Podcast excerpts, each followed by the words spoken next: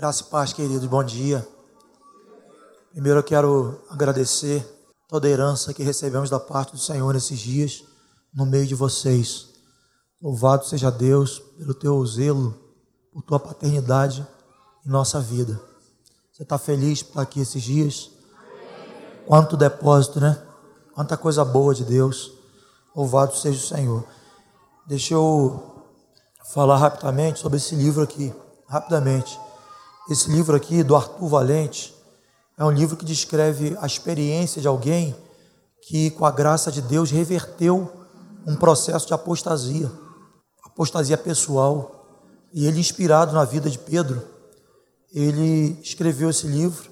Esse livro me edificou muito, eu recomendo esse livro, porque participei diretamente desse processo, pastorei na vida desse jovem. É um livro que tem um conteúdo assim objetivo, mas profundo né? E o Arthur é um menino que vive um tempo muito bom hoje no Senhor. É um líder de jovem expressivo. Tem presidido, junto com outros jovens lá, aquele movimento Onda e Drop, lá em Cabo Frio, que tem sido um tempo assim muito, muito impactante. Eu digo a nível não só de igreja local, assim, da congregação, lá, mas a nível de cidade. Então eu quero recomendar a você a ler esse livro, vai avivar a tua fé, vai te acender para Deus como acendeu o Arthur, principalmente se você tivesse meio, né, aquela fase meio difícil da tua vida, em nome de Jesus. E outra coisa que eu quero informar é que os recursos desse material que a gente está disponibilizando, todo esse recurso está enviando 100% para o campo. Tá? Então, se você tem o valor para investir, você pode fazer.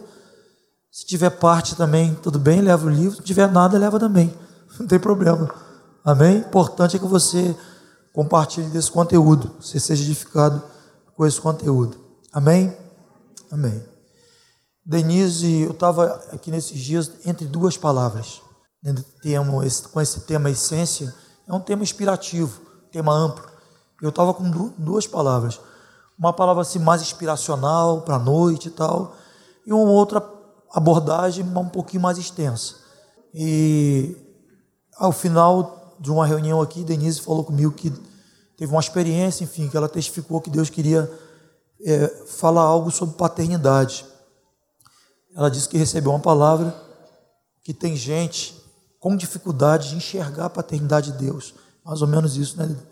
Que tem pessoas aqui com dificuldade de enxergar a paternidade de Deus. E eu complemento dizendo que também àqueles que têm dificuldade de enxergar a paternidade de Deus através da vida de outros. Né? Pessoas têm dificuldade de enxergar a paternidade de Deus direta, né? Deus Pai, Pai nosso que está no céu. E outras têm dificuldade de ver Deus, ver essa paternidade através da vida daqueles que os guiam, aqueles que os presidem é, no Senhor. Nesses últimos dias, Deus tem falado conosco sobre vocação, sobre preparar a próxima geração, mas nós sabemos que não é possível nós alcançarmos esse objetivo sem antes haver uma restauração nessa questão da paternidade, da maternidade espiritual. Eu tenho me alegrado com uma palavra, eu tenho orado a Deus por filhos, pelos meus filhos espirituais, que num dado momento da jornada entrou um negócio, um conflito, às vezes nos afasta um pouco deles. A gente ora, às vezes aquele né, como diz o irmão, a gente faz aquela choração, né?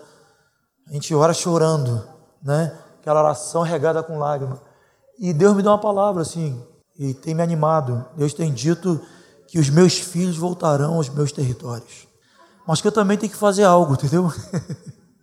a palavra me anima, lógico, mas há necessidade também de atitude, a necessidade de um posicionamento. Então essa palavra tem ficado mais forte meu coração quando a voz profética nesses dias é a próxima geração. A voz profética nesses dias é a necessidade de estabelecermos trilhos para formarmos, treinarmos os vocacionados. Isso não é possível sem é, a paternidade de Deus. Deixa eu dizer mais uma coisa que eu lembrei também aí nesses dias. Eu lembro que um tempo atrás quando nós perguntávamos aos irmãos vinculados, a gente perguntava, meu irmão, quem é teu pai na fé? Lembra desse negócio? Quem te guia, né? Quem te cuida? E havia uma resposta segura, convicta. Não, meu pai é fulano, minha mãe é fulana. Interessante isso, né? Falei, meu irmão, é, é, principalmente quando íamos tratar alguma coisa. Perguntava, meu, primeira coisa, quem te cuida? Quem é teu pai na fé? Quem é tua mãe na fé? É fulano. Você sabe que ultimamente eu não tenho encontrado a mesma convicção.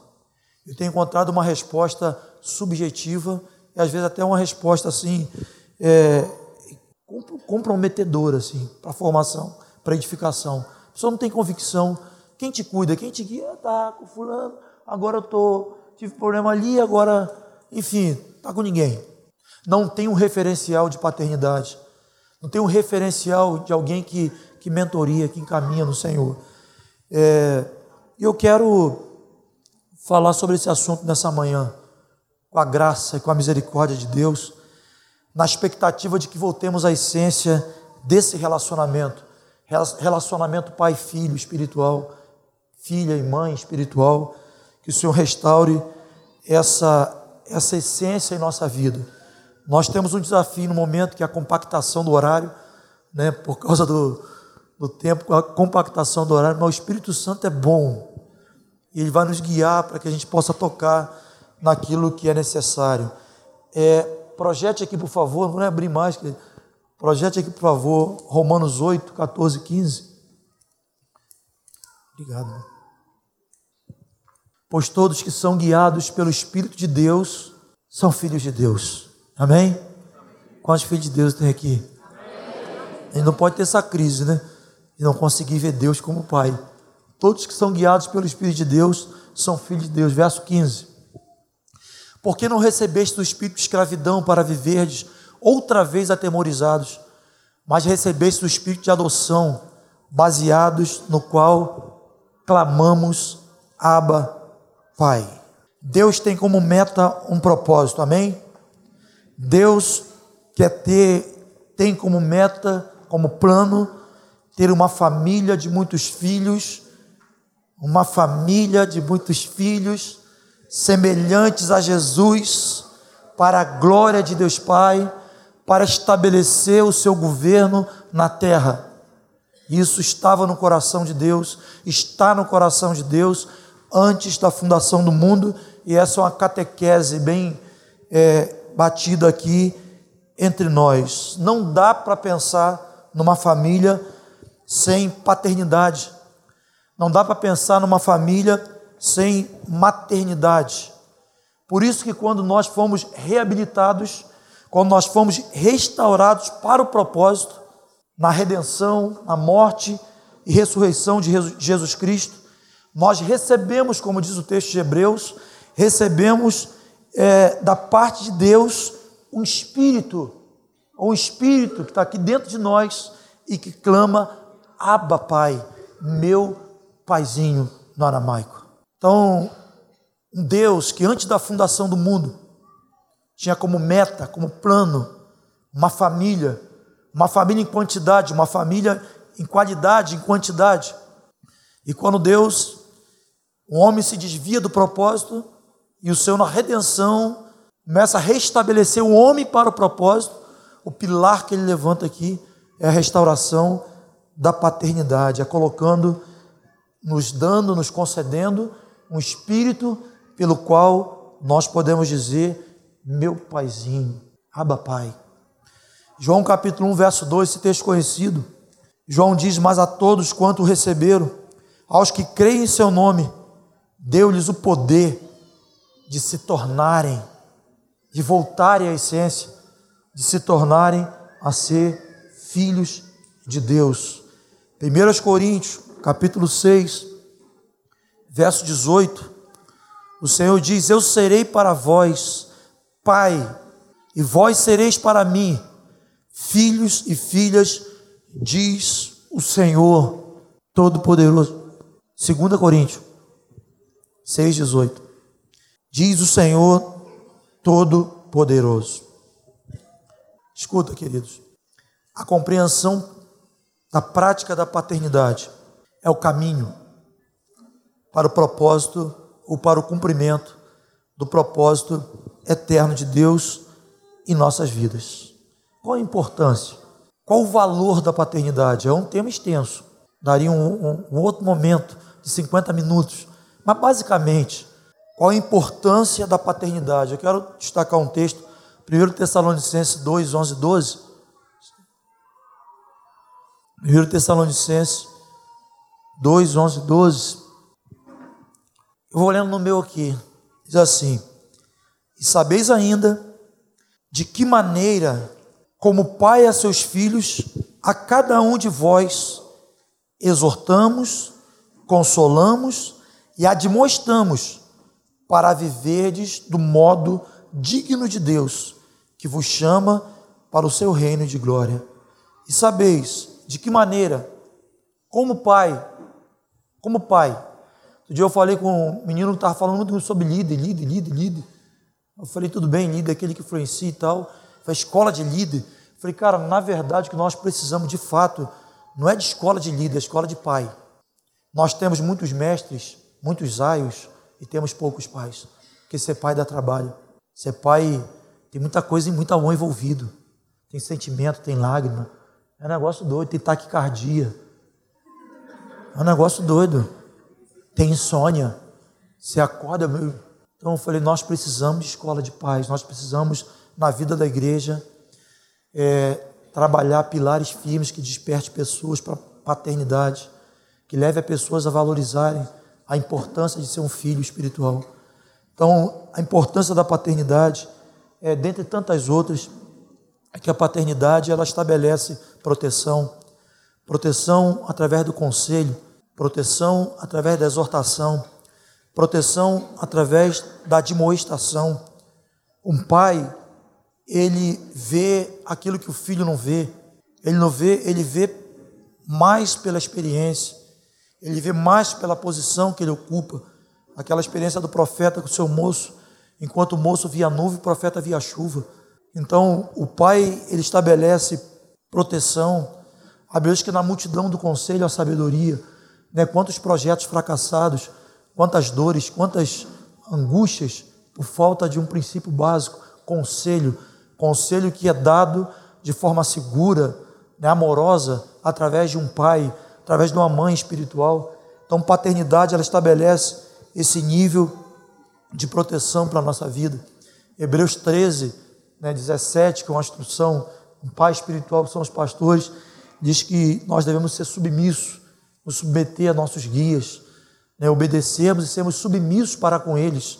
Né? Então, a paternidade ela estabelece proteção, a paternidade estabelece formação.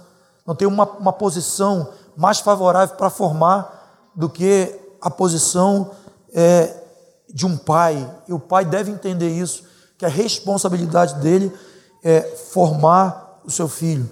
Eu tenho conversado com os, com os líderes, com os pais, os pais espirituais, sobre aquelas áreas básicas de formação do filho. Eu digo assim para os irmãos: quando você está diante de um filho na fé, naquela reunião doméstica, a Bíblia aberta, né, você está abordando um assunto, qual é o teu foco de formação? E a gente está conversando assim, devagarinho, sobre quatro áreas de formação né, nesse exercício da paternidade, que é a comunhão com Deus, algo elementar, fundamental, comunhão com Deus, como está a vida com Deus, devocional, oração, jejum, como jejua, né? quais têm sido o resultado do, do jejum, adoração.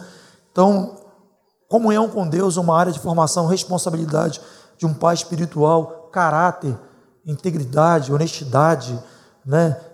É, essas questões ligadas à questão do caráter, relacionamento, relacionamento com a família, com irmãos, sociedade, trabalho, daí por diante, e a questão do ministério, a importância de, de, de de entender né, a, a necessidade de desempenhar um papel ministerial, evangelizando, né, fazendo outros discípulos, daí por diante. Então, a gente está conversado sobre essas áreas de formação do discípulo e dando um aprofundamento para cada uma dessas áreas.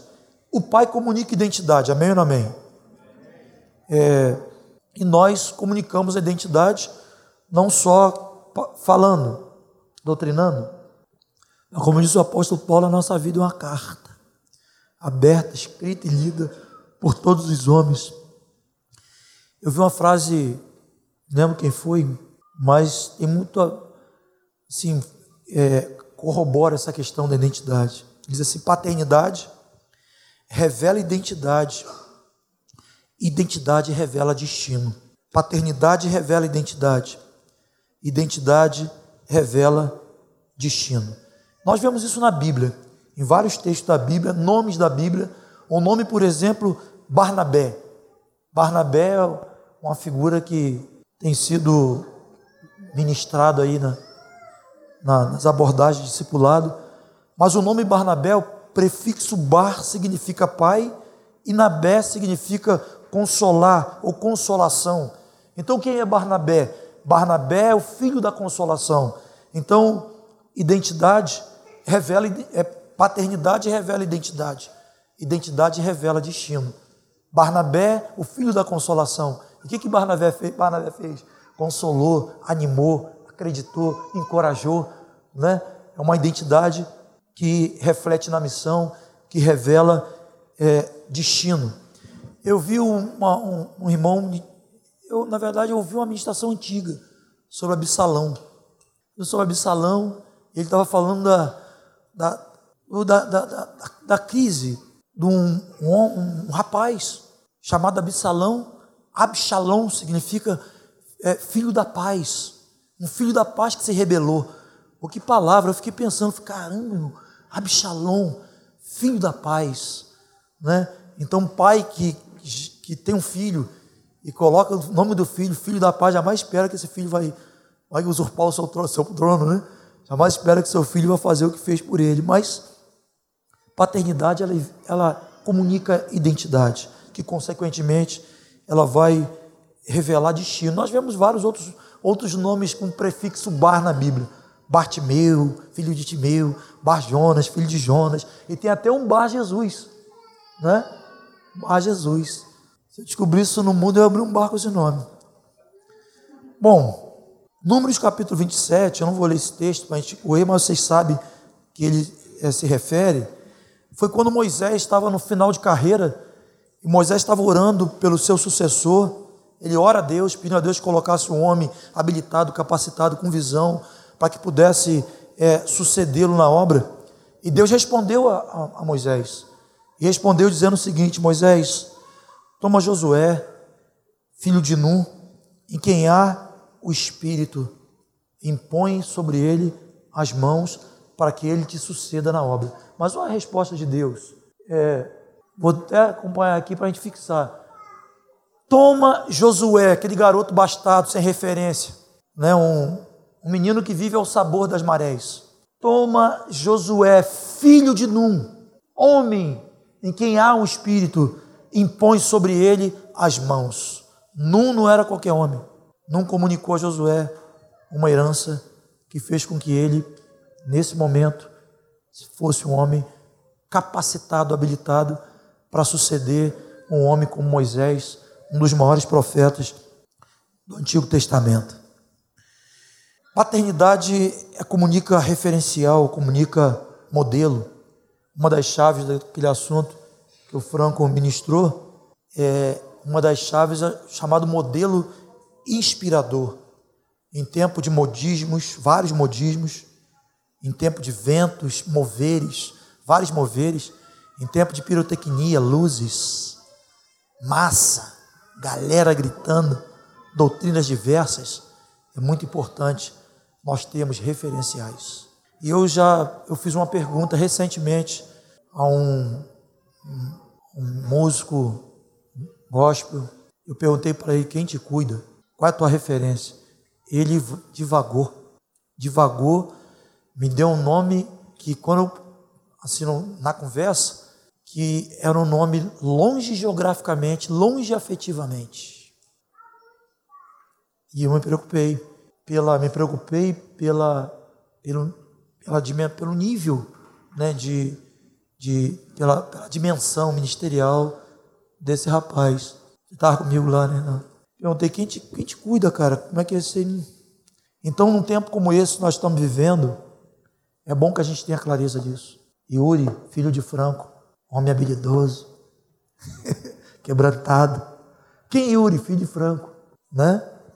É bom ter, termos esse, esse referencial, porque é o que vai garantir que a gente viva, coopere com o propósito eterno de Deus é uma referência fundamental, pai e mãe espiritual. Amém, queridos?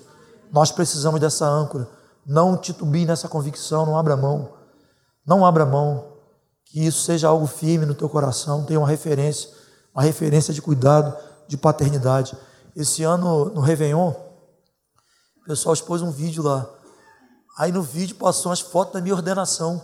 Quando eu olhei aquilo assim, uma barbinha, um cafanhaque pretinho, assim tal. E eu olhei assim e falei, meu Deus, 20 anos. 20 anos, alguém um dia me encontrou com crise ministerial. Eu tinha um montão de crise, tinha dificuldade de viver da obra. Achava que ia precisar, mas no fundo era orgulho, entendeu? Não tenho capacidade, pô. Terminei a faculdade, estava na porta de fazer outra. Entendeu? Eu tô, não sou neguimão, meu irmão. Quero servir, mas não quero, entendeu? Franco morava numa casa em Realengo, uma casa grande, calor. A gente conversava na piscina, uma piscina acirrada com água no sino. Não dava para conversar em outro lugar, tinha que ser ali. Aí ia falando, volta e meia, baixava a cabeça, levantava para molhar. Uma crise. 20 anos, quantas águas passaram por baixo dessa ponte? 20 anos depois eu digo, eu sou Samuel, esposo de Eliana, filho do Franco, filho da Denise.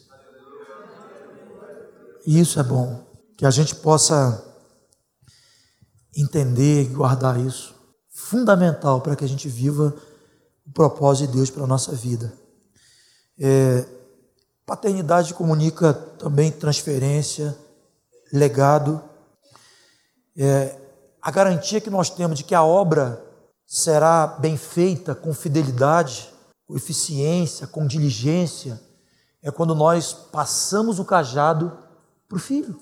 E foi esse modelo que Jesus nos ensinou através da vida do seu filho Jesus. João 20, 21, Jesus disse: Assim como o Pai me enviou, eu vos envio. Não foi aquele coach, aquele líder, embora o pai seja um líder, né? todo pai é líder, mas nem todo líder é pai. Mas Jesus falou: Assim como o Pai me enviou, eu vos envio. Então, se nós, quanto pastores, ainda que a gente tenha uma pressão da demanda da obra, é muito tremendo, a proporção é, obra obreiro é sempre obreiro é sempre menor, mas ainda com tudo isso nós não devemos baixar o padrão. Que a gente tenha paciência, é um desafio. É um desafio. Eu posso contar as frustrações que eu tive quando eu entreguei, quando eu deleguei a obra a um bastardo. Na conclusão é o seguinte, pô, cheio de problema. Mas quem é esse cara? Quem é essa figura? Nunca foi filho. Como nós entregamos a obra a um bastardo?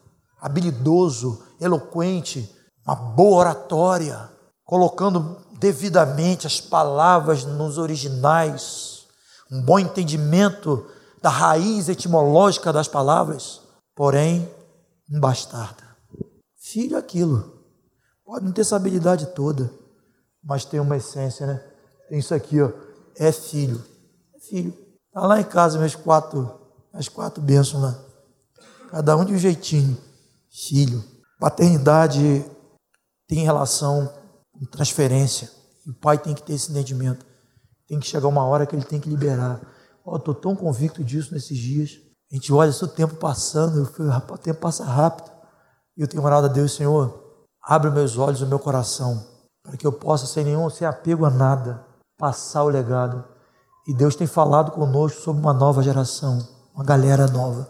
E foi põe, os olhos neles. Né? fica a galera, né? não é nova, uma próxima geração. Nova parece que a gente está deixando a outra, né? Não estamos deixando vocês não, entendeu? Julião, Jailton, vai ficar. É, mas a próxima geração, né? aquela turma, tá, tem uma percepção que a gente já não tem mais, né, cara? Um vigor né? que a gente já não tem mais. Então a gente fala assim, olha lá o alvo lá, vai, vai, vai que para mim não dá mais não, vai fundo. Né?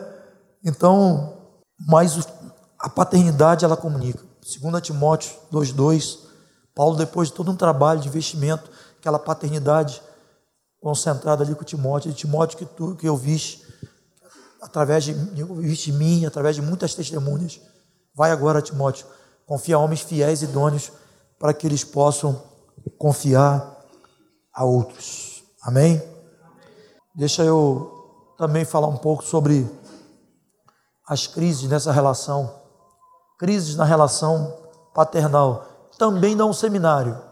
Eu tô, eu tô, eu tô, eu tô convocado para voltar aqui daqui um pouquinho de tempo aí. Talvez a gente pode abrir esse tema. Crise na paternidade, nessa relação da paternidade. Franco tem um assunto que ele ministra e vai engordando o um assunto. Ele falou sobre isso, pô, da folha.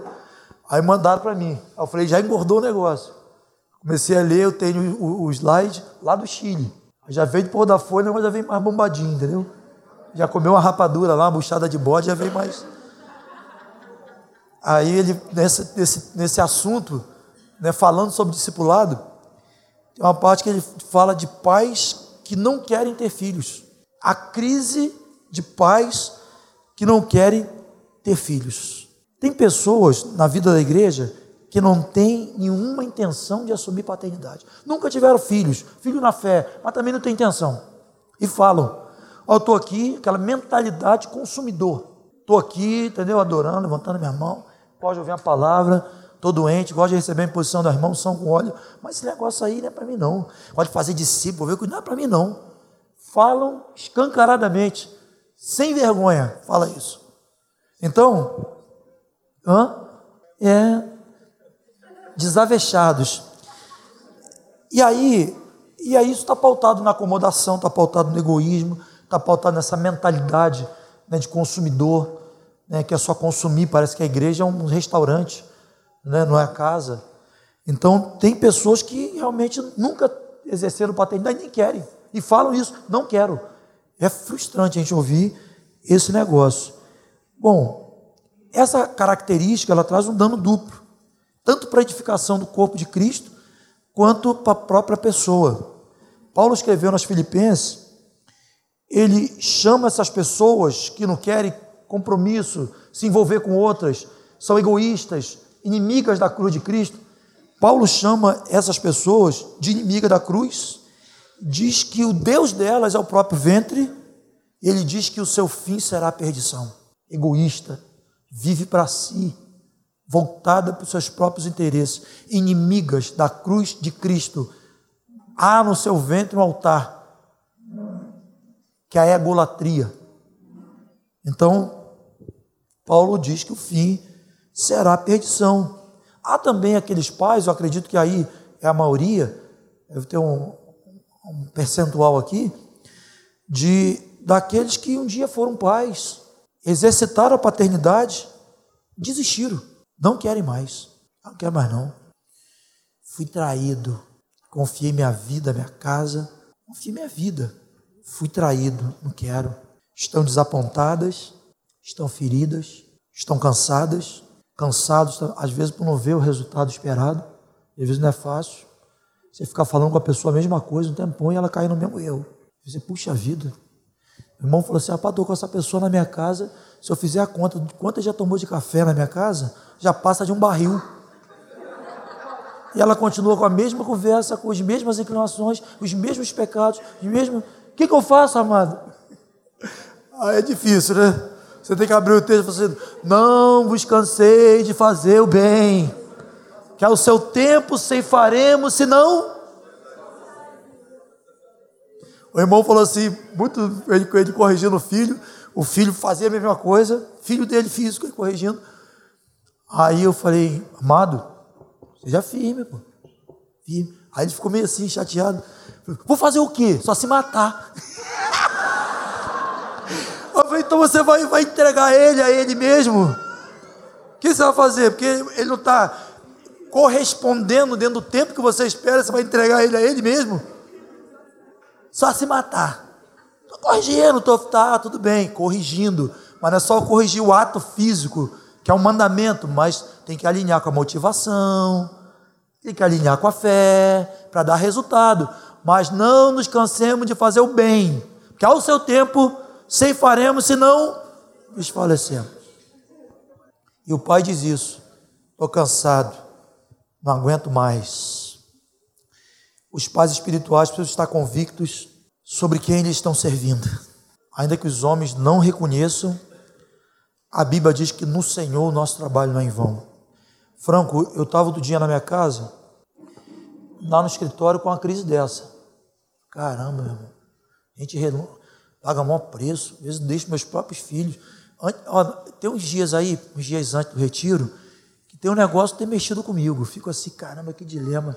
Meu filho menor está dizendo assim, pai, pô, tem um tempinho que a gente não anda de bicicleta. Opa! E fala assim, tem um tempinho que não anda de bicicleta. Aí tentou as duas ou três vezes. Vamos hoje? Falo, pé do retiro, meu. Estou com a carga de dois retiros. Estou com o coração lá em Brasília, formatando Cabo Frio. Que a princípio o negócio estava pequenininho assim. A gente faz, ó, vamos apriscar os nossos jovens. Os jovens aqui, a liderança de jovens, assume esse retiro, tá tranquilinho. Aí quando chegou na semana do carnaval, falaram para mim, tem 400 inscritos, todo dia tem inscrição rolando. Aí eu falei, não está pequenininho. Caiu o volume. Então vamos cooperar com a estrutura, com a definição. Depois ele voltou e falou, pai, vamos andar de bicicleta? Aí eu, caramba, irmão, tá difícil. E quando a gente saiu para viajar, o que ele fez, irmão? Veio assim, ele me abraçou, ficou abraçado assim na minha perna. Eu falei, rapaz, tem que dar um jeito na minha vida. Tem que me arrepender.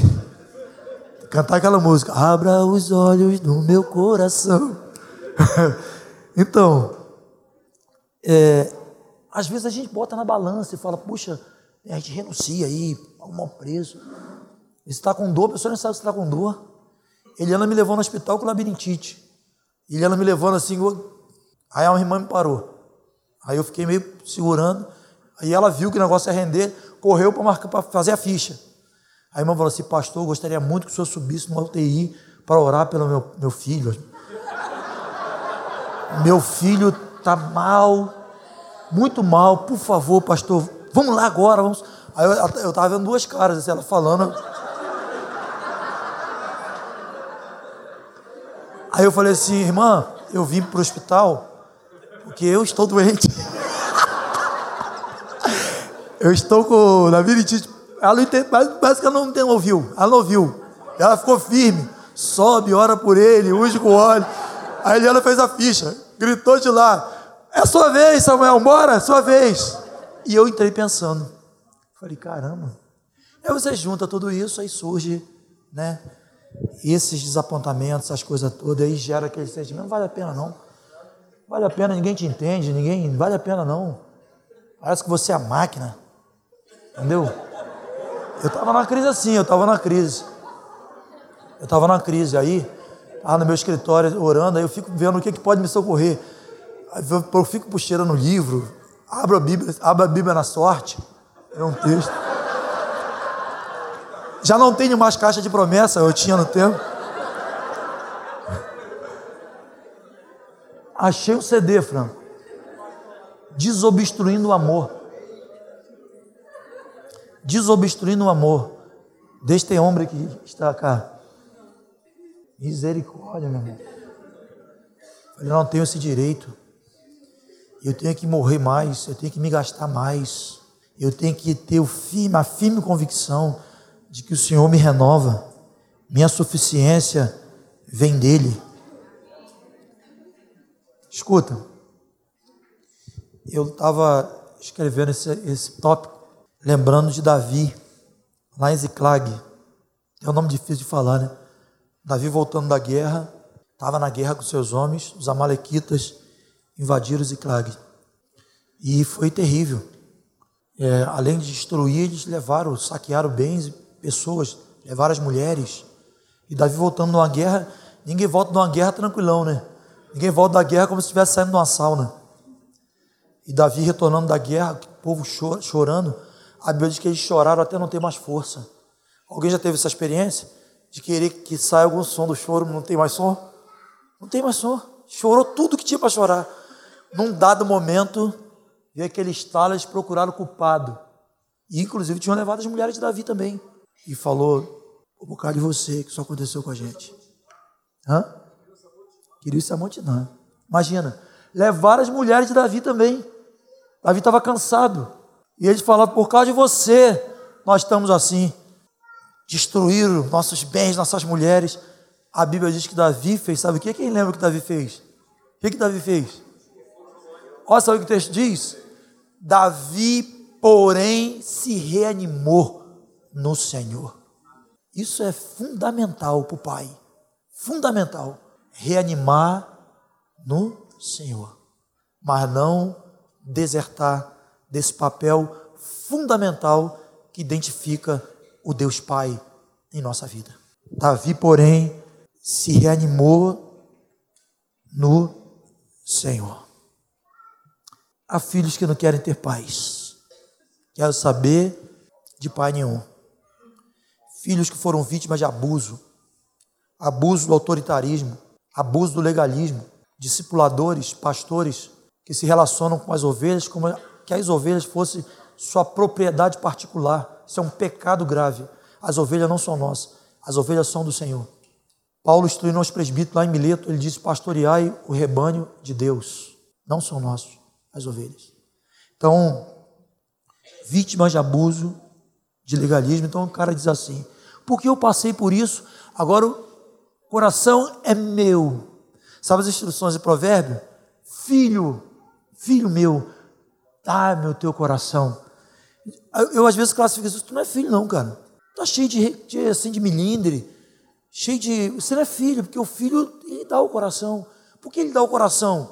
Porque ele tem segurança acerca de quem ele está entregando o teu coração. Não é uma pessoa qualquer, é o seu pai. E sabe o que a Bíblia diz acerca de Deus Pai? O Senhor diz, eu é que sei que pensamento que tenho acerca de vós, sentimento de bem e não de mal, eu tenho um pensamento, um sentimento de dar a cada um o fim que vocês necessitam. Ainda que pareça estranho, ainda que pareça adverso, ainda que a coisa esteja turva, eu sou pai. Qual é o pai que o filho pediu pão, vai dar uma cobra?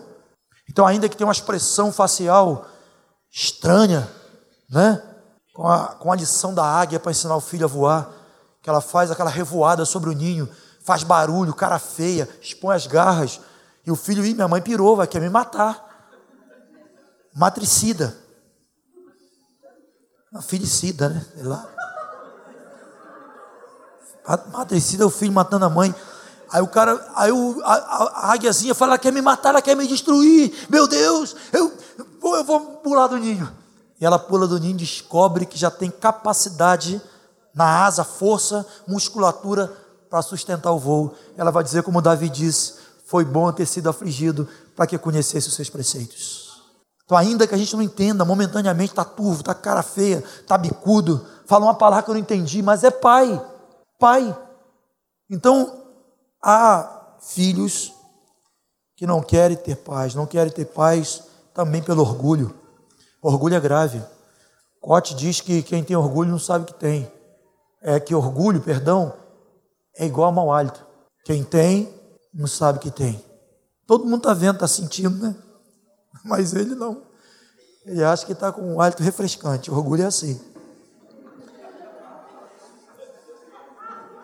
Então ele diz assim: eu, eu não preciso, eu não preciso de pai, porque eu dirijo a minha própria vida. Sabe o que uma pessoa, uma pessoa disse? Claramente assim: quer saber de uma coisa? Eu sou bem grandinha para dirigir minha vida, saber o que eu quero. Entendeu? Preciso de discipulador, pastor, para ficar dizendo o que eu quero, o que eu tenho que fazer, não.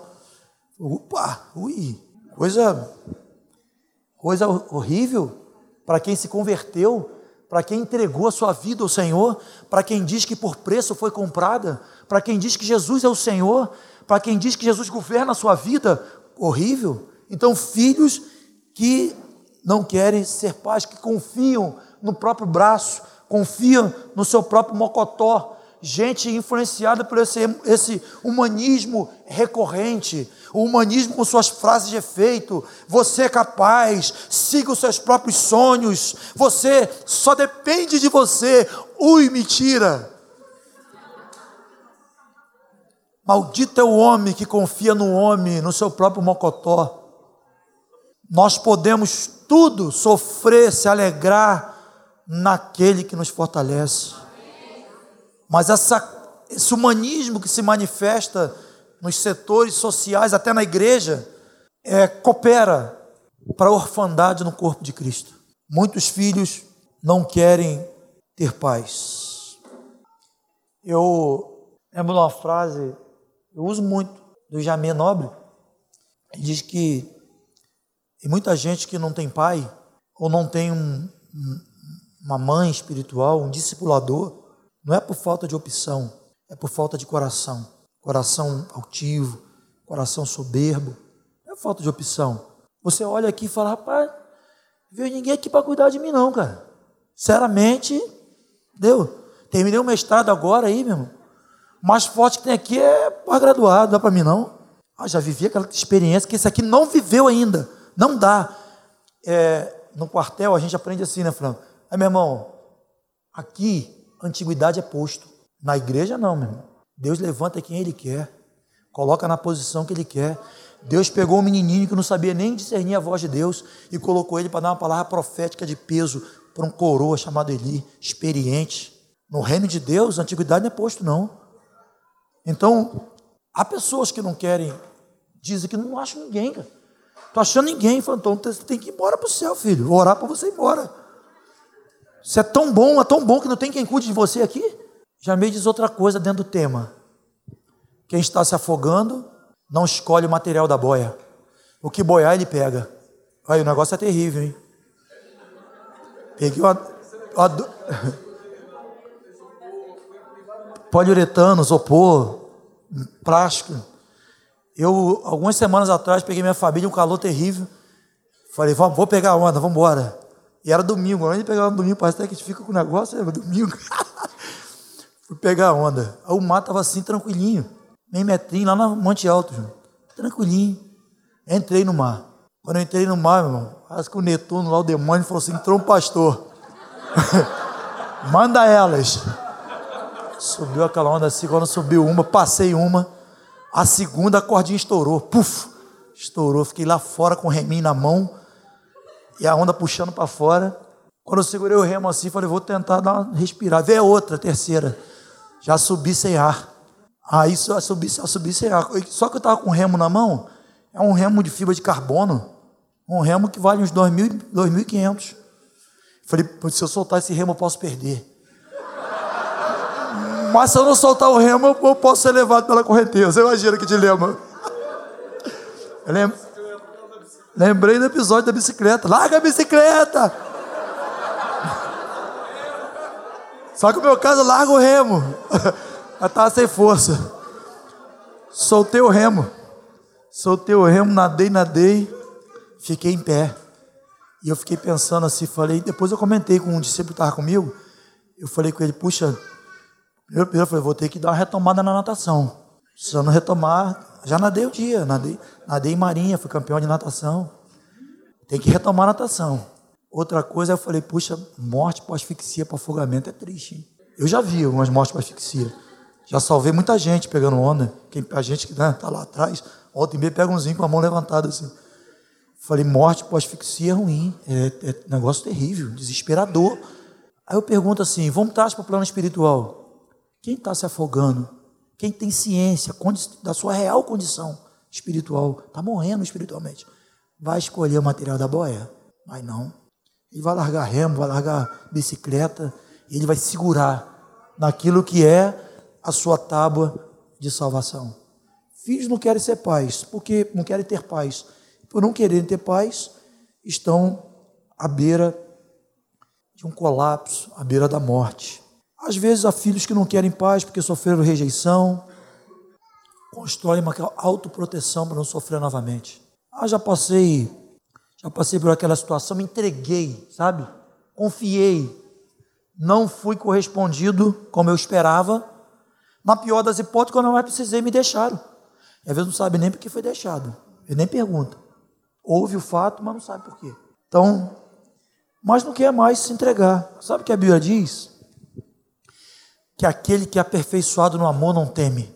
Porque o amor de Deus lança fora todo medo. Então a gente dá a primeira face, segunda face, terceira face, quantas forem necessárias. Bota um texto aqui de Pedro, 1 Pedro 2, acho que 21, 23. 1 Pedro 2. Porquanto para isto mesmo foste chamados, pois que também Cristo sofreu, sofreu em vosso lugar, deixando-vos exemplo para seguir os seus passos. Projeta o outro, por favor. O qual não cometeu pecado, nem dolo algum se achou em sua boca, Pode pular. Pois quando inocente, tinha nada, não é? Pois quando ultrajado, não revidava com traje. Quando maltratado, não fazia ameaça, mas entregava-se àquele que julga retamente. Não vou pagar na mesma moeda. Vou aproveitar essa oportunidade para me tornar uma pessoa melhor. Aquele que é aperfeiçoado no amor não tem medo, não tem medo, não tem medo de se entregar, não tem medo de recomeçar, não tem medo de refazer, não tem medo. Quem é aperfeiçoado no amor, ele não tem medo, porque o amor lança fora todo medo. O que é necessário para a gente restaurar a paternidade? Eu vou puxar um tema antes. É, por que é tão importante, dentre outras coisas que já falei, que é tão importante a gente restaurar, resolver esses distúrbios na relação de paternidade é, espiritual? Bom, um, baseado em Romanos 8, 19, um é porque a redenção, ou a criação, perdão, aguarda com expectativa a manifestação dos líderes. A ardente expectativa da criação aguarda a revelação dos filhos. Há uma expectativa que os filhos se manifestem. Há uma expectativa, há um som, um eco profético que os filhos se manifestem. Como o filho vai se manifestar sem pai? Como uma geração de bastardo vai corresponder a essa expectativa? Há uma expectativa de que os filhos se manifestem, que os filhos se revelem. Eu vi um, uma frase que a paternidade preparará uma geração que vai gerar algo novo para Deus. A restauração da paternidade vai preparar essa geração que vai produzir algo novo para Deus. Por que é tão importante a paternidade, dentre outros pontos que nós já falamos? Joel capítulo 2 diz que os filhos e filhas aqui profetizarão. Os filhos e filhas é que terão, na atualidade, é que vão falar da parte de Deus para essa geração, o que essa geração precisa ouvir. Vossos filhos, vossas filhas, eles vão profetizar. Paga o preço pela paternidade. Invista na paternidade porque há uma expectativa que eles se revelem, há uma expectativa que eles se manifeste. Invista na paternidade, porque esses filhos que estão recebendo esse aconchego, essa acolhida, esse investimento, esse discipulado, são esses filhos que vão profetizar, são essas filhas que vão profetizar. Não devemos nos deixar levar pelos substitutos. Vamos renunciar às escolas de líderes só nos aplicar, formar, ser e formarmos pais. Eu quero, indo para a conclusão, um desafio compactar um tema como esse, mas eu quero que a gente projete aqui a Malaquias 4, 6. É um texto conhecido de todos nós. Malaquias 4, 6. Como, como restaurar essas disfunções nessa relação de paternidade espiritual. Malaquias diz: E ele converterá o coração dos pais aos filhos, o coração dos filhos aos seus pais, para que eu não venha e fira a terra com maldição. Eu gosto muito é, da ordem desse texto. Ele converterá o coração dos pais aos filhos, dos filhos aos seus pais. Tem uma lógica nisso. Se algo Deus vai começar a fazer que tange a restauração, isso precisa começar pelos pais. Só começar por aqueles que estão numa posição que Deus colocou e que por algum motivo essa função, essa posição está sendo negligenciada. Então eu quero dizer para você, pai, mãe, recomece ou comece hoje. Faça alguma coisa que vai reativar a tua paternidade espiritual. Faça alguma coisa para você começar a experimentar a nobreza, a riqueza o valor que é a paternidade espiritual. Aos pais que estão aí no exercício, vezes já possivelmente esteja vivendo talvez algum conflito, alguma um distúrbio aí nessa relação, das mais comuns que nós citamos aqui, a questão do legalismo, a questão da dominação, entenda, as ovelhas não são tuas. Né, a gente sempre socorre, trazendo equilíbrio para essa relação, falando da importância de se entender claramente né, o conceito, o entendimento de palavra, de conselho, de opinião. Né? A palavra é um valor absoluto. Se está aconselhando alguém, não tem negócio. Princípio é um princípio absoluto, universal. Então, quando você expõe a palavra, seja Deus verdadeiro, todo homem mentiroso, nos sujeitamos. Nós temos o conselho, um conselho baseado no princípio da palavra também, né, que normalmente é fundamentado em alguém que está com experiência para fazê-lo e tal.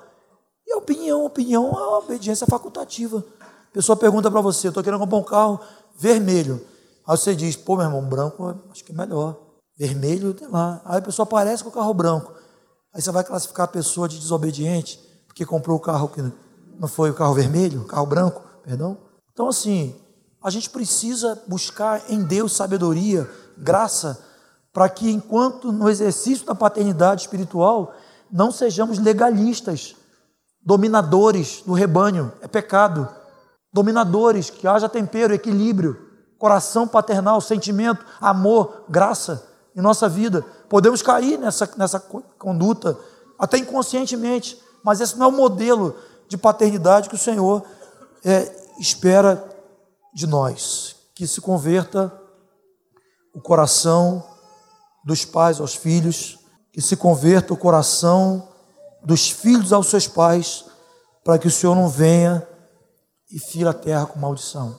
Escuta uma coisa, eu estava conversando com o irmão sobre essa questão da paternidade, e ele estava com certo conflito com teu pai, com tua cobertura.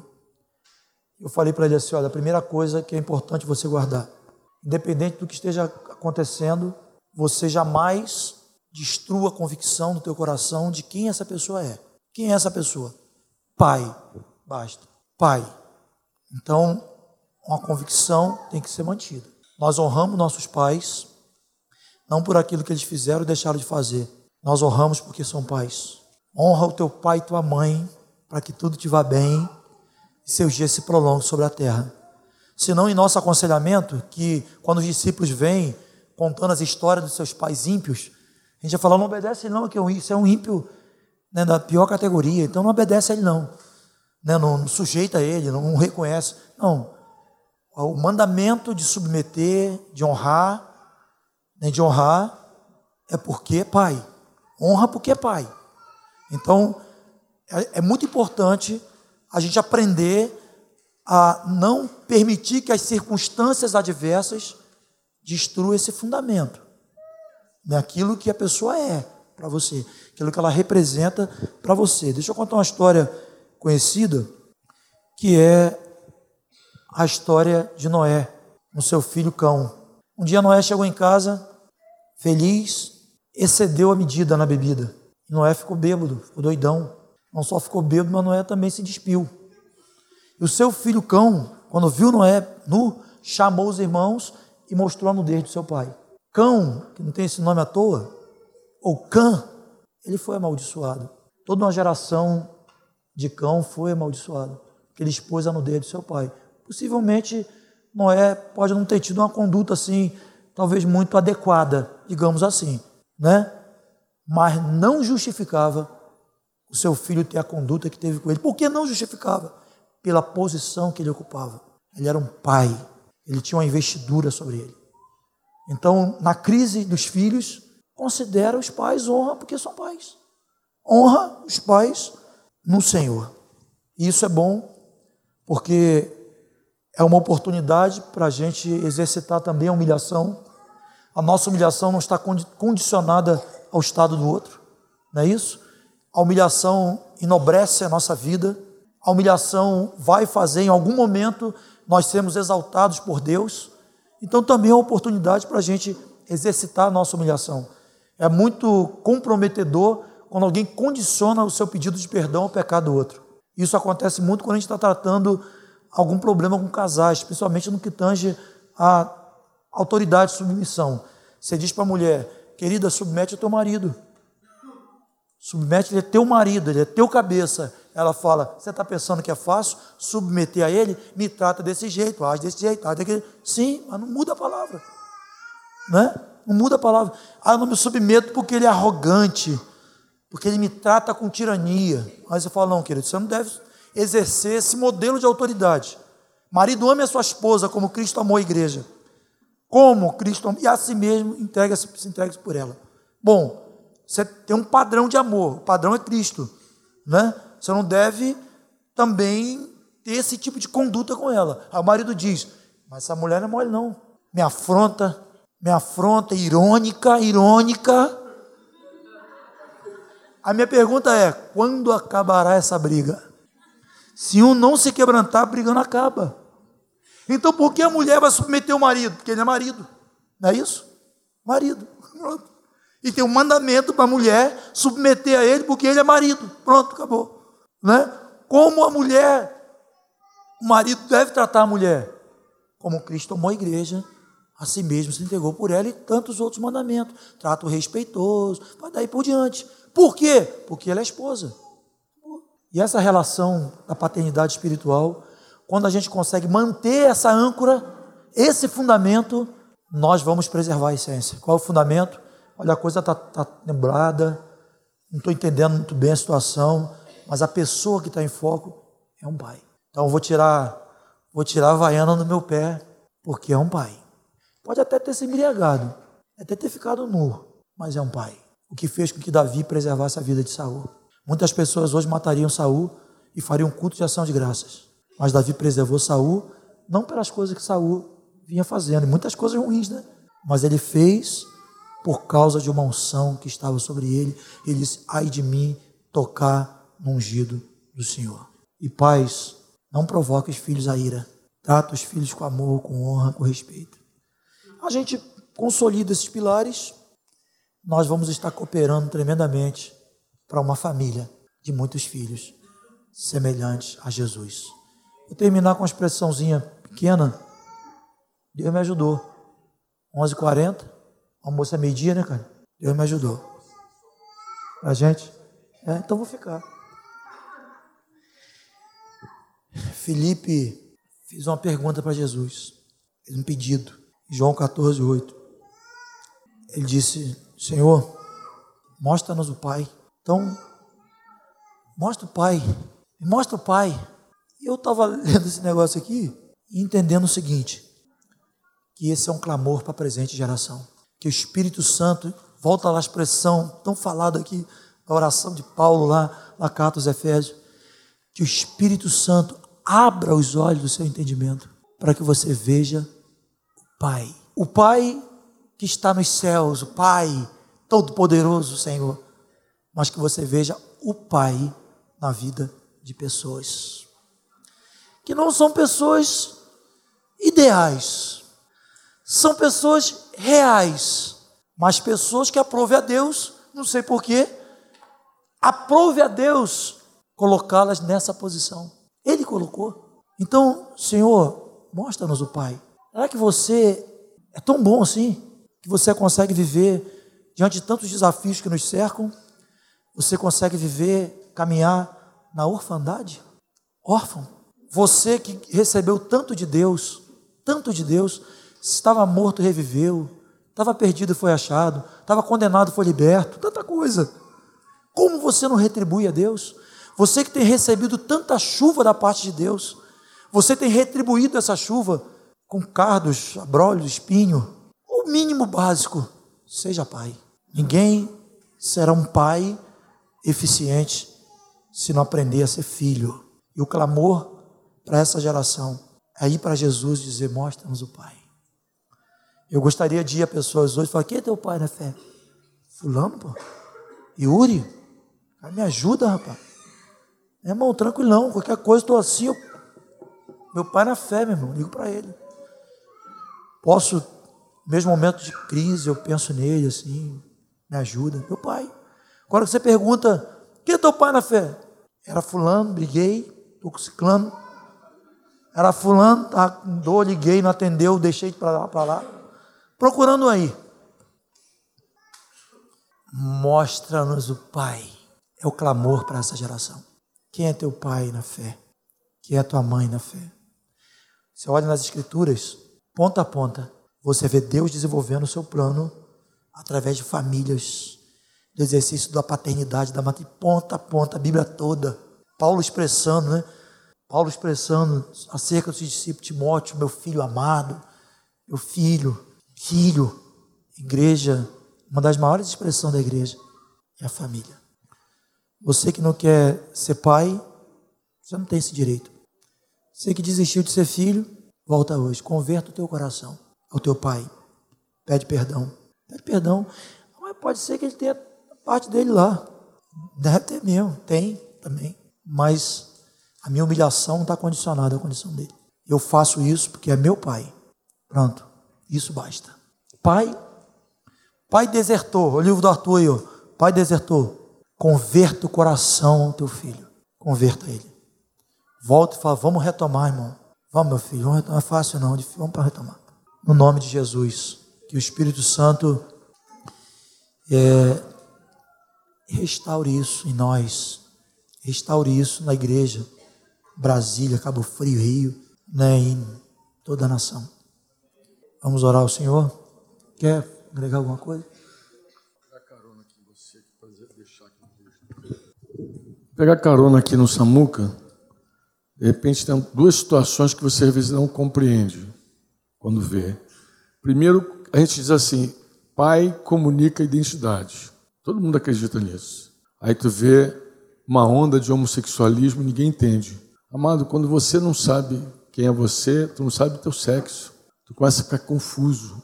Tem um monte de garoto que sente carência do teu do pai e da mãe, e o diabo diz para ele assim: olha, se você fosse uma menina, você ia ser amado. Se você fosse um rapaz, com certeza teu pai olharia para você. Você é uma garota. Você não entende quando as pessoas não. Porque quando uma criança nasce, a primeira coisa que ela ganha é nome. Mas ela ganha nome por causa do sexo dela. Você tem o, o Júlio é Júlio porque alguém falou, é menino. Aí deu o nome de Júlio. Eu vou ser avô de duas netas agora. Gêmeas, né? Se Deus quiser, nasce Júlio. Já tem, já, quando diz assim, é, essa menina já tem nome já lá, tem os nomezinhos lá já sendo selecionado. Você tem o teu nome porque você tem o teu sexo. Olha como é que a coisa vai impactando, né? Uma das primeiras coisas que a pessoa que abraça o homossexualismo quer fazer é mudar de nome. Mudar de nome, porque a pessoa já questiona a sua sexualidade, que questiona. E quando você entra aí, você encontra muitos muitos desses problemas causados nessa relação pai, filho, mãe, filha, sabe? E eu converso muito contigo sobre isso, né, Denise? É, mulheres fortes que muitas vezes atraem a admiração dos filhos e eles, ao invés de querer se parecer com o pai, querem se parecer com a mãe, pela força da mulher. Então, toda essa problemática a gente entende que está aí na família. É, alguém falou assim, Frank, eu nunca vi tanto homossexualismo na minha vida. Eu respondo, também nunca vi tanta família quebrada na minha vida. Tantos homens fracos, tantas mulheres fortes, tantos filhos rachados com seus pais no coração. Quantos pais precisam se converter seus filhos? Quantos filhos precisam se converter os corações seus pais? E eu separei um texto aqui, Samuel, um dia para até agregar no teu, assim, uma coisa que Deus me falou há muitos anos sobre filho bastardo. A, a lei dizia lá em Deuteronômio capítulo 2, 23, na verdade, Deuteronômio 23, versículo 2, que nenhum bastardo poderia entrar na Assembleia do Senhor. Nenhum bastardo. Um dia Deus falou comigo sobre esse assunto, relacionado àqueles irmãos que não conseguem provar o corpo. A gente, a gente é pastor, a gente luta muito com isso. Irmãos que não são batizados de verdade no corpo. O cara gravita ali, gravita ali, mas não, não, você, cara, e esse cara, Samuel? Pô, que esse cara não é batizado, quer dizer, ele tem por direito o batismo no corpo, porque ele foi batizado em Cristo. E uma vez batizado em Cristo, ele é batizado na família de Deus. Esse é um direito dele. Mas experimentalmente falando, ele não consegue nunca ser corpo, ser família. Então, me voltei para esse texto aqui, ouvindo Samuel, me lembrei dele, fui lá, cacei de novo. Falei, cara, Deus me falou sobre esse assunto já. As pessoas têm dificuldade de experimentar igreja, quando elas têm dificuldade de experimentar a paternidade. A paternidade te inclui no corpo, favorece essa experiência do batismo no corpo, porque a lei dizia que os bastardos não poderiam participar da Assembleia.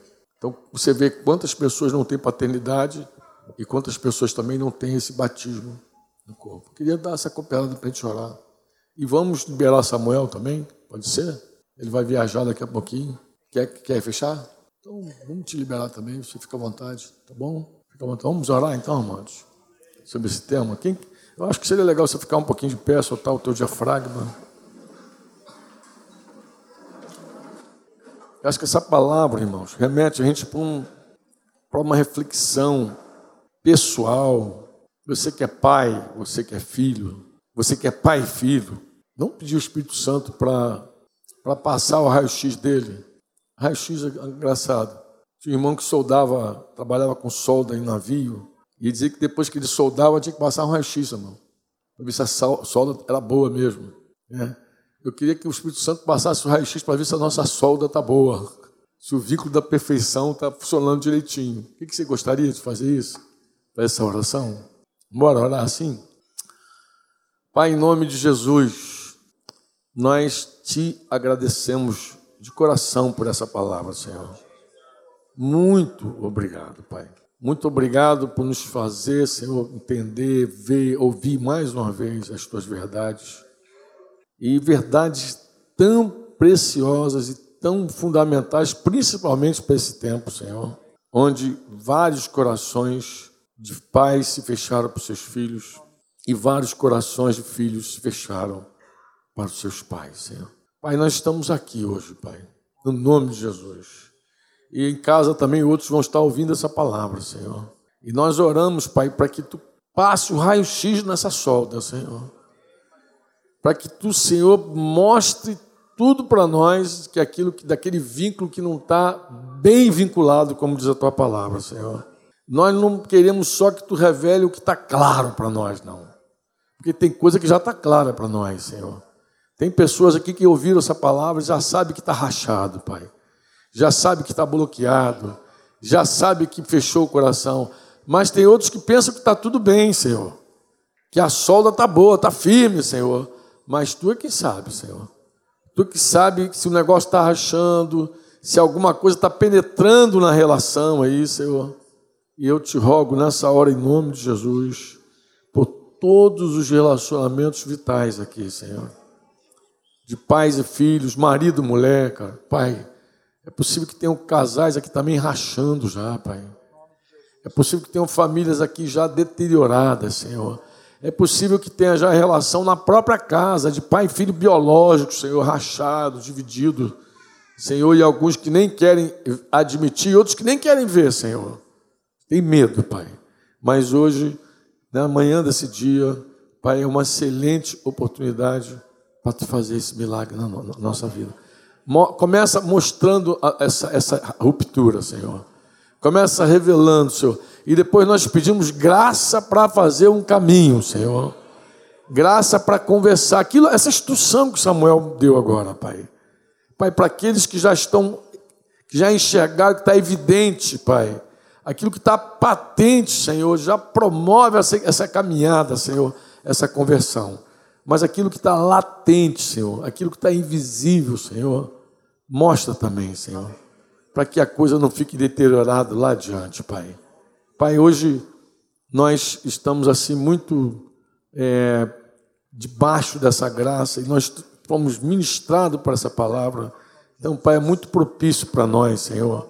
Está muito propício. Nós nos abrimos para Ti, Senhor, para que Tu mostre, para que Tu nos ajude, para que Tu nos guie, no nome de Jesus. Dizer amém? Amém.